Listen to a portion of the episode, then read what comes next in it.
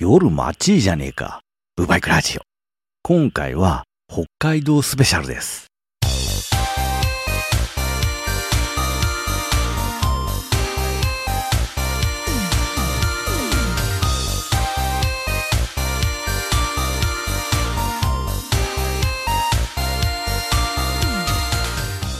2週間ぐらい前、4月の、そうですね、富士山キャンプの後ぐらいでしたかね、えらく寒かった時あったじゃないですか。北海道も寒いらしいよと。で、天気予報見てると、山間部は雪ですとか言ってまして、まず、ん？北海道の山間部ってどこ？っていう疑問があって、札幌、あの辺りは石狩平野っつうんでしょ？あと、十勝平野か。十勝ってどこ？あの、帯広とか、あの辺でしたっけ？あ、あと温泉大地か。地図上ではね、平野の薄緑じゃなくて、濃いめの緑で塗られてるとこね、根室釧路あたりも、あれも平野部でいいのかな。ということは、それ以外が山間部ってことでいいの？とか思いながら、ということは、今回目指す旭川というか、岩見沢抜けての滝川、旭川美瑛っつのは山間部めがけていくようになるんちゃうんと、雪に突入すんのけ？みたいなこと思って、つうことはレンタカー、スタッドレス頼んでおかないと、みたいな、にわかに焦り出すっていうね。うそーんみたいなこと思ってたら、今度は一転ゴールデンウィークは全国的に暑いですと。それは北海道も例外じゃないどころか、もっと暑いと。じゃあスタッドレスはいらんか。てか何着ていけばいいんだっていう。そうこうしてますと、日中は確かに暑いんだけど、夜は寒いですと。何？夜？まあ、特に旭川での夜はお食事でうろうろ歩きたいと思ってたんで、じゃあダウン持ってとく？とか思いましてね。あ、これは前にもお話した通り、バイクじゃないんですね。飛行機からのレンタカーね。で、こういう旅行をするときのいつもの手なんですけど、事前に荷物をトヨタレンタカーへ送って、車に積んでおいてもらう作戦を実行したわけですね。あの、レンタカー借りるときはいつもこれをやってまして、あの、ゴロゴロとかね、荷物をなるべく持ち歩かない作戦。特にキャンプしようなんつう時は、寝袋とかね、必要なのってかさばるじゃないですか。重たいじゃないですか。それが嫌でね、寝袋が重たいとかもはや衰え方が末期症状だなと。まあ、今回は別にキャンプやる予定も車中泊する予定もないんですけど、飛行機乗るんでね、あのぐるぐる回ってくるの待ちたくないというか、そもそもそのあたりの手続きがわからないというかね、いつだったかな、ちょっと大きめのダッフルバッグを荷物として預けたことがあって、確か羽田から岡山に帰る時だったと思うんですけど、あの謎のね、パンを保存しておくようなやつのでっかい版を使ったような記憶がありますが、ぐるぐる回ってくるのを待つじゃないですか。まあ、大きめのトランクね、ずらっと並んで出てきますわな。その中にポッツンと、これ機内持ち込めんじゃねってくらいの大きさの私のダッフルバッグが流れてきて、なんかすげえ場違い感を覚えたのと、この荷物すら持って歩くのはめんどくせえなと。まあ、そのこともあってお出かけの際は極力宅急便を使うようにしてるんですけど、今回特に持っていくようなものはないんだけど、お土産とか着替えこれがかさばるかなと思って、そのための箱を送るためなんか本末転倒してるような気がしないでもないんですけど、向こうから送り返すことが本線での荷物送りを観光しましてね。でもね、さすが岡山から札幌送りは航空便なんですね。こっから先の季節の私の必需品、心の拠り所、道しるべたる日焼け止めスプレーがですね、送れないんですよ。黒猫ヤマトが使うのは何なのか JAL なのか知りませんけど、わしに日焼けせえってのか、この人殺しみたいなこと思いつつ、まあね、持ち込みはいいみたいなんで持ち込んだんですけど、荷物減らしたいのに持ち込みって、みたいな。あとカメラね。いやいやいや、北海道行くのにカメラ持っていかないとかありえんだろうと思って調べてみるんですけど、細かいっすな。ロビーバッテリーも2個までとか、もうめんどくせえめんどくせえ。結局着替えの下着とかそんな重くないものを送り、予備バッテリーとか iPad mini とか重たいものはバッグに入れて、機内持ち込みを観光するっていう、なんかよくわからないことになっちゃいましてね。本当言うとね、iPad mini、これ宿でしか使わないですし、何気にこれがね、バッグ入ってると結構来るんですよ。だからそれを宅急便に入れたかったんですけど、持ち歩く羽目になるっていうね。いや、そういう愚痴じゃなくて、寒さ対策としてのその荷物にダウン、ユニクロのウルトラライトダウンを入れたわけですね。こういう軽いもん送るのはなぁとか思いながら、まあね、寒いってんですから、送っとかなきゃいけませんわな。いやいや、夜、外はええくらいの涼しさ、宿に至っては、暑って寝られんがな。どっこもかしこもね、一昔前のセントラル空調だから、大元が暖房設定だと個別には冷房にならないんですよね。滝川とかね、窓全開で寝ましたがな。暑いの大嫌いなんですから。もうちゃんとして。と、いきなりのイチャモンから入る今回のブーバイクラジオはですね、先日の連休に行ってきた北海道のことを話す北海道スペシャルですよ。バイクで行ってないけど。行けるか？言うたがな、バイクで行ったら行ったその足で帰ってくるようになると。ということで、いつも以上にバイクのお話が出ないことが容易に想像される今回なんですけども、バイク以外の乗り物の話が頻発しそうで、前回、ブーバイクキャンプじゃなくて、ブーカーキャンプだと言いましたけど、もう今回はですね、ブーエクスクルーディングバイクラジオバイクじゃないラジオに改名する日も近いんじゃないかと、そんなことを思いながら、こんなことを話してる場合じゃないんですよ。早く北海道の話をしないとっつうことで、ブーバイクラジオ北海道スペシャル始まります。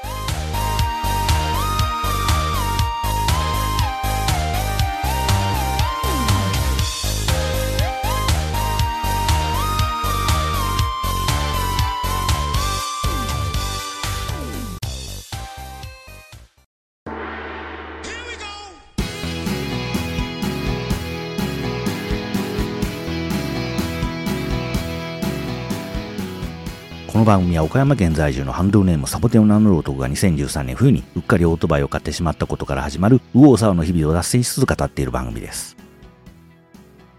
なんせね、過去2回北海道行きを計画するも、ことごとく入院というイベントによって阻止されてきた私なんですけどね。今回も直前に大腸カメラが入りましてね。ここで何か見つかって緊急入院 ?2 度あることは3度あるんじゃないかということを恐怖してたんですけど、まあ大腸小腸ともにまあ綺麗ってなもんで、一安心しつつも、それはそれでじゃあ貧血の原因は何だったんだと。口からアスタリスクへつながる経路は全部無事だったけど、となると、今度はそこへつながっている臓器っていうのかな。肝臓だの、なんだのっていうところが怪しくなってくるんちゃうんかと。むしろそっちの方が怖いかなっていう一末の不安。前に行こうとした計画、特に2019年はもうあと1週間、2週間だったかな。そんな段階でもうあとは出発するだけっていう状態だったんで、ルートなんかも決めててね。あら、宿どうするかは決めてたかな。まあ行き先ね、立ち寄る場所も決めてテキストファイルにしてたんですね。今回はそれをコピペしてきて、札幌やら旭川あたりに焦点を絞って検討を重ねたんですけど、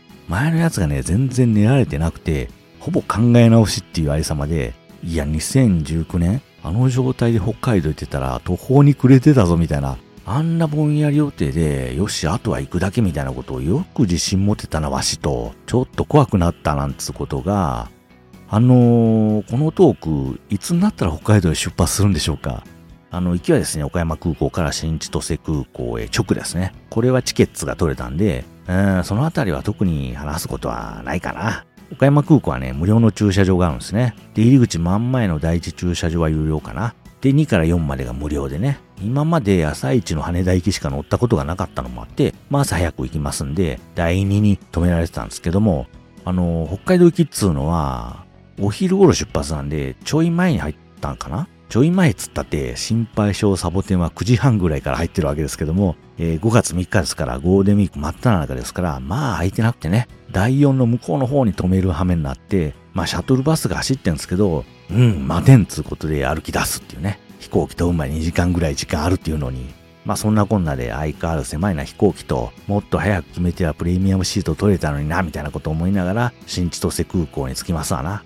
で、JR 乗り換えての札幌への GO ですよ。まあ窓が汚ねえ汚ねえ。え？高化学スモッグ？高度経済成長？わしタイムスイップしたの？みたいな。まあ高化学スモッグがどんなものか知らないんですけども、なんかもう窓の外を見ても気持ち悪くなるほど辺り一面が霞んで見えるんですね。洗車をせえ洗車を。電車の洗車機みたいなのないの？あるでしょなきゃ作れや。で、そしていきなりの白樺の林ね。あれ絶対空港から乗った旅行客に北海道を感じさせようっていうギミックですよね。だってそこだけだったんですもん。やることが見えすいとるぞ北海道と。そんなこと思いつつ札幌に着きましたと。で、お腹空いてますっていうことで、向かったのがね、焼きそば屋さんね。あの焼きそば屋駅前本店っつうとこで、まあ、ここもですね、ソース後掛けのお店でね、素焼き的な麺に何種類だったかな ?9 種類だったかな自由にソースかけてください的な。で、まあそこ行こうとずっと思ってて、で、Google 先生が札幌駅南口を西だと教えてくれてるのに、よしこっちだなと、東へ向かって歩き出すっていうね。しばらく歩いてね、なんか違うなと。このなんか違うってことに気づくことだけでも大したもんだと評価してもらいたいわけですが、で、Google マップ開くと、ん？この目の前のカラオケ屋？逆じゃねえかっていうことで引き返すわけですね。で、もう今度はね、もう Google マップを見ながら行こうと。一つ勉強してね、さすがサボテン。転んでも立つじゃ起きない。やるなとばかりにさっそうと歩くわけですね。もうこれで間違えんぞと。サボテンは Google マップの使い方を覚えた。レベルが一つ上がったとか思いながら、ええネタフリやね。で、まあ焼きそば食べました。えー、麺一玉に目玉焼きトッピングでちょうど500円でしたよ。なかなか美味しくてね、皆さんも札幌へお越しの際はぜひっていう感じなんですが、あの、荷物持ったままだったんで、一旦チェックインして、身軽になって札幌駅の地下街を回ろうかと予約してた宿を探すわけですね。その Google マップ先生ではですね、徒歩1分って出るんですね。なんだ、地形なと歩き始めるんですけど、一向にその1分が減らないどころか、あの、ルートが点線で出るじゃないですか。動かないんですよ。おかしいなと。宿は札幌駅からすぐのはずなんですけど、ここはもはや駅周辺と呼ぶのもはばかれるくらい離れてねえかと。現在地どこだと思って、あの、矢印みたいなのを押すと、全然違うとこ歩いてるんですよね。で、再検索したら、さっき徒歩1分だったのが、徒歩12分うそーんって引き返して、ようやくたどり着いたら、さっきの焼きそば屋さん、焼きそば屋さんは地下なんですけど、それ出て地上に上がった目の前だったっていう、今までも自分の方向音痴には泣かされてきましたけど、さすがに今回ね、脱力しましたね。もうとことんダメだな、わしと。その後まあ荷物を置いて身軽になって地下街向かうんですけど、ここでも迷いまくりでね、なんで毎度毎度行くべき方向の逆に向かって歩き出すんですかね。もう本当にことごとくなんですよ。おかしいなぁと思って調べると目的地からどんどん遠ざかってるんですね。どういうこと？もうヘトヘトですわ。身も心も。で、まあ、カレーパン買って、北海道の札幌にわざわざ来てるのにもかかわらず、信州そばを食って、宿へ帰って気絶するかのように眠るっていう。で、夜も再び札幌駅のね、地下街へ繰り出してなんか食べようと、いくつか候補挙げてたんですけど、疲れ果ててたんで買ってきたカレーパンで済ますっていうね。私は一体札幌で何をしてたんでしょう？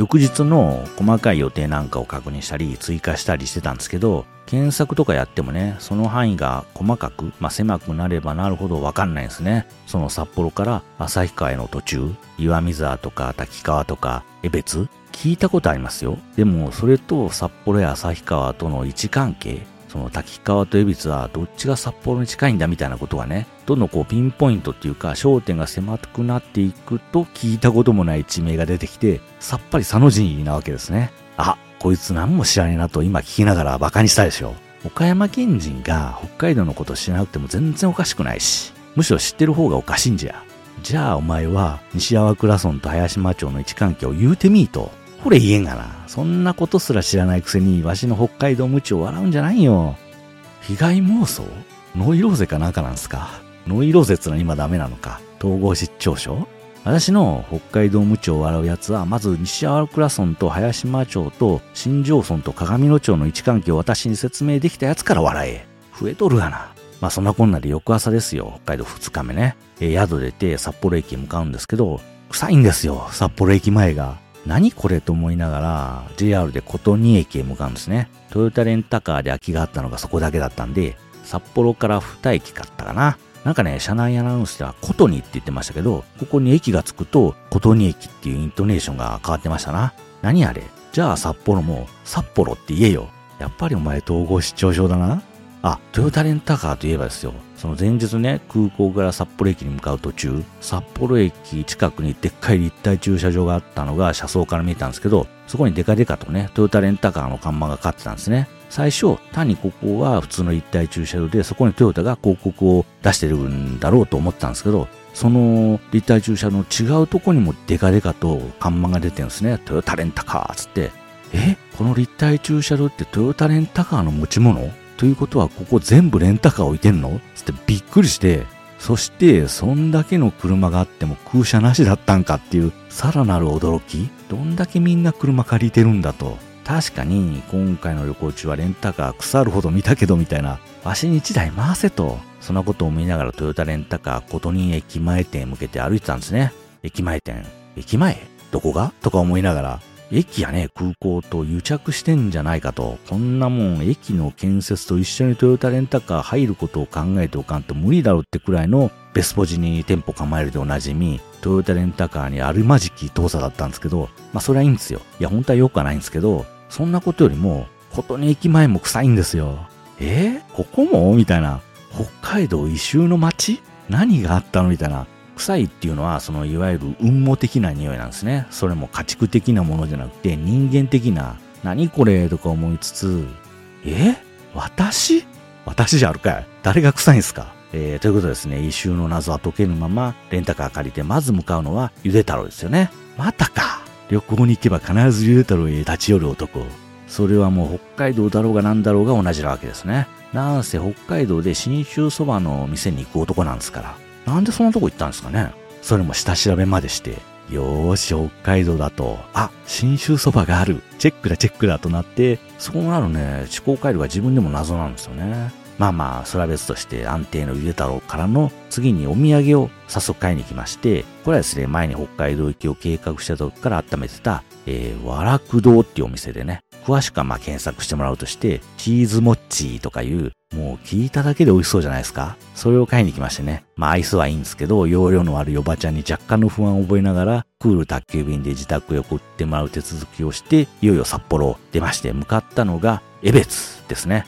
そのなんか札幌出るとね、一気に原野が広がる感ありますね。町と町の間に野原が広がる的なね。あの昔の満州ってのはこんな感じだったのかなみたいな。その、江別に行ったのはですね、ビッターズっていう持ち帰り専門のお店に行きたくてね、そこで売ってるのがね、サバサンドっていうやつなんですけど、サバの燻製をフランスパンに挟んでるっていう謎の食べ物。そのネットで下調べした雰囲気では、その木をてらってるような雰囲気がなかったんで、そのよくあるでしょ奇抜なものを出しときゃ人は来るんだろみたいな、そういう雰囲気ではなさそうだったんで、サバっていう一末の不安はあったものの、これがね、なかなかの美味しさだったんですよ。まあなんとなく想像はできると思いますが、その想像通りの味です。えー、燻製なんでね、生臭さもないし、それがっつり感もあるし、そこへこうレモンの薄切りと謎のドレッシング的なものでさっぱりしつつもボリューム感もあるっていう、これはね、皆さんにもぜひともお勧めしたいお店ですね。ゆで太郎とともに。そのゆで太郎とセットって紹介するのが逆効果じゃないかと思われたりするわけですが、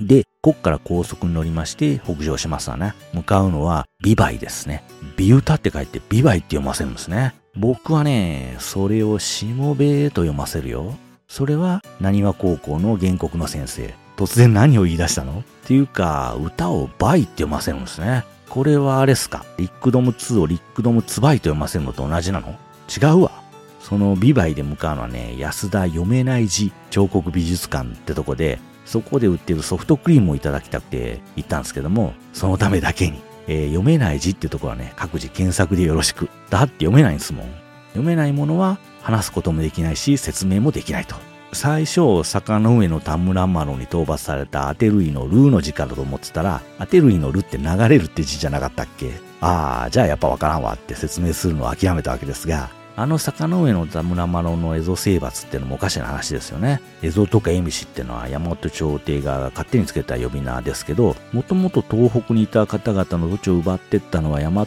朝廷なのに、なんで討伐なんだっていう、その侵略をね、進出と呼び替えるのは昔から変わってないみたいな話になると、左旋回しそうでそれは嫌なのでやらないですけど、北海道に来てそんなことも思ったっすかね。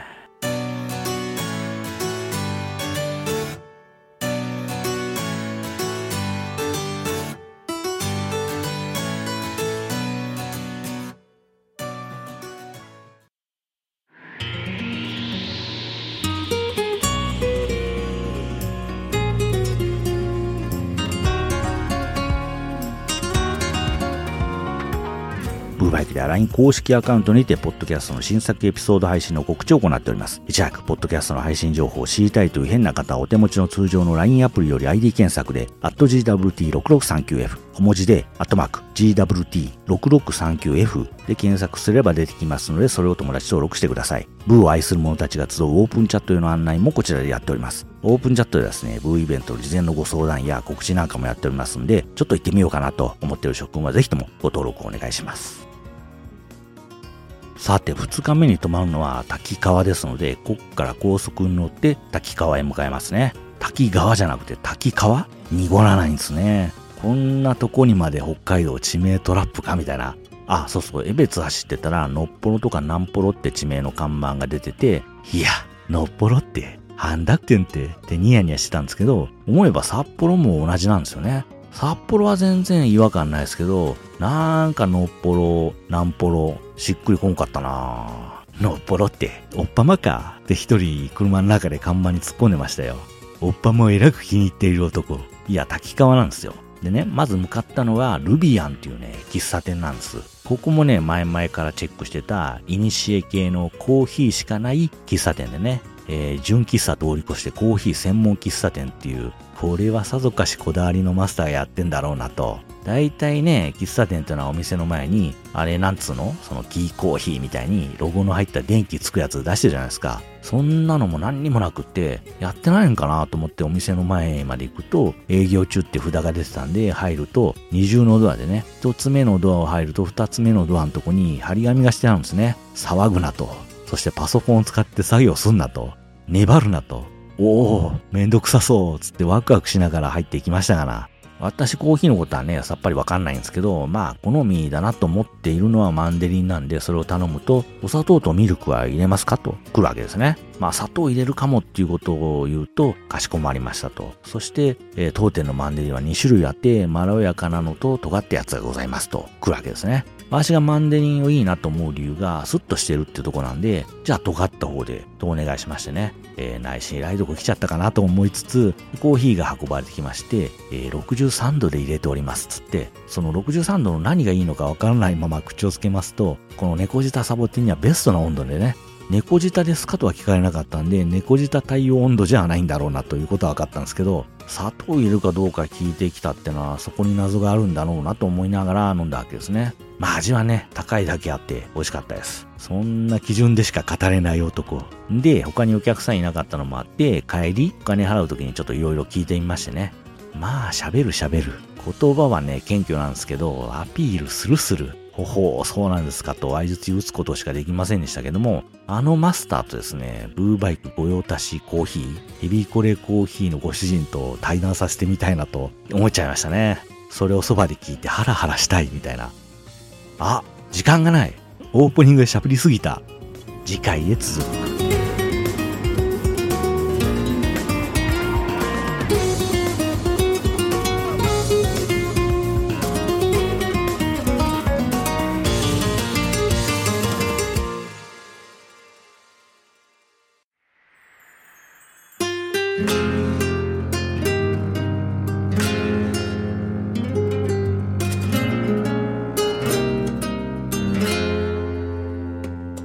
今回レンタカーお任せにしてたらプリウスでね、市場で何回か乗ったことあるぐらいだったんですけど、あの独特のシフトレバーを今回初めて本格的に使わせてもらいまして、最近ね、お年寄りがコンビニに突っ込む、いわゆるダイナミック入店は、あのシフトレバーが原因っていうのがよくわかりましたよ。右に倒して上がリバースで下がドライブっていうやつ。あのね、マニュアル車って右に倒して下にするのはバックなんですよね。わしも何回かあれ？リバースの音ならんなあ、こっちドライブじゃわ、と思ってことがあったんですけど、何年かな ?10 年以上前にほんの5、6年かな？それくらいしかマニュアル車に乗っていない私でこれなんですから、そりゃね、オートマもないような若かりし頃から運転してたマニュアル車の動作が体に染みついてるお年寄りは、右倒して下に入れてバックにだと思い込みますよ、そりゃ。耳も遠くなってるだろうし、その上をリバース下をドライブにしたのは今のオートマのセレクターレバーからなんでしょうけど、だったらあんなシフトレバーにするんじゃなくて、ガチャガチャっと動かすような今のオートマと一緒にしないと。あと、パーキングをボタンにする理由は何？てか、この前台車でビッツハイブリッドを借りたんですけど、それは普通のオートマのセレクターレバーでしたよ。あれでいいじゃん。っていうか、前者プリウスシフトにしないっていうことは、トヨタもこのことを薄々感づいてるんちゃうん？ていうか B レンジって何？あれが回生ブレーキっていうやつ？あの、下り坂で使うとかいう、一度も使わなかったですけども、あとですね、道の話ですね。北海道に行くまではずっとまっすぐな道かと、すげえなという気持ちでやってきたんですけど、あれ？北海道ってそんな道ばっかりじゃねってことに気がつくんですね。基本どんな道も一直線じゃねえかと。そこで思ったのが、そもそも山間に集落があって、それが広がっていくと、そしてその集落やら家やの合間というか隙間が道になっている本土と違って、それこそまあ圧倒的な平野部の広さがあっての話なんでしょうけど、飛んでへ北海道開拓し、まず開拓ありきの移動ありきでそこに街が作られた的な、その一直線ばっかりの道っていうのは、そんな側面も大きいのかなみたいなことを思いましたよ。その道もね、なんか広く感じないですか？いつもよりね、小さめの車に乗ってるとか関係なく、うーん、普通走るときって中央線じゃなくて路側帯のとこの線基準で私なんか走ってるんですけど、北海道でね、その走りすると左の方に寄っちゃうんですね。根本的にね、道が広いですね、あれ。10トン車も余裕の道幅が基本片側2車線あって、軽が走れそうなくらいの路側帯があって、さらに歩道がまた普通車走れるくらいの広いのがあるじゃないですか。京都、大阪あたりであんだけの広さあったら、片が4車線ぐらい作るんじゃねってぐらい広い。まあこれは雪が積もるのが大きいらしいんですけど、そういうのもそもそももう家があったら道広げよったってできないわけで、やっぱりさっきのまず道ありきで街が作られていったってのが大きいのかなみたいなことを発しながら思ってましたよ。走ってるね、地元らしき車のまあのんびりしてる感じ。これは札幌ですらそうでしたけど、やっぱあの広さも影響してるんじゃないですかね。気持ちに余裕があるというか、ゆったりしてるというか、皆さんね、警察に気をつけろっていうアドバイスをくれましたけど、あそこをね、本土の人間がいつもの感覚で走ったら、そりゃスピード出すようにもなるわなって思いましたもん。まあ今回の私はですね、道とか位置関係わかんないし、プリウスが速度超過を禁忌しましたってやかましいんで、ナチュラルにのんびり走れましたけど、あれ慣れたらちょっとやばいっすね。特にバイクはね、やべえと思いましたよ。R1200R で行く日が来るのかどうかわかりませんけど、あれはね、相当注意しないと、ついついスピード出しちゃうでしょうね。などと、R1200R で北海道行くことを妄想しながら、次回北海道スペシャル2の配信までごきげんようさようなら。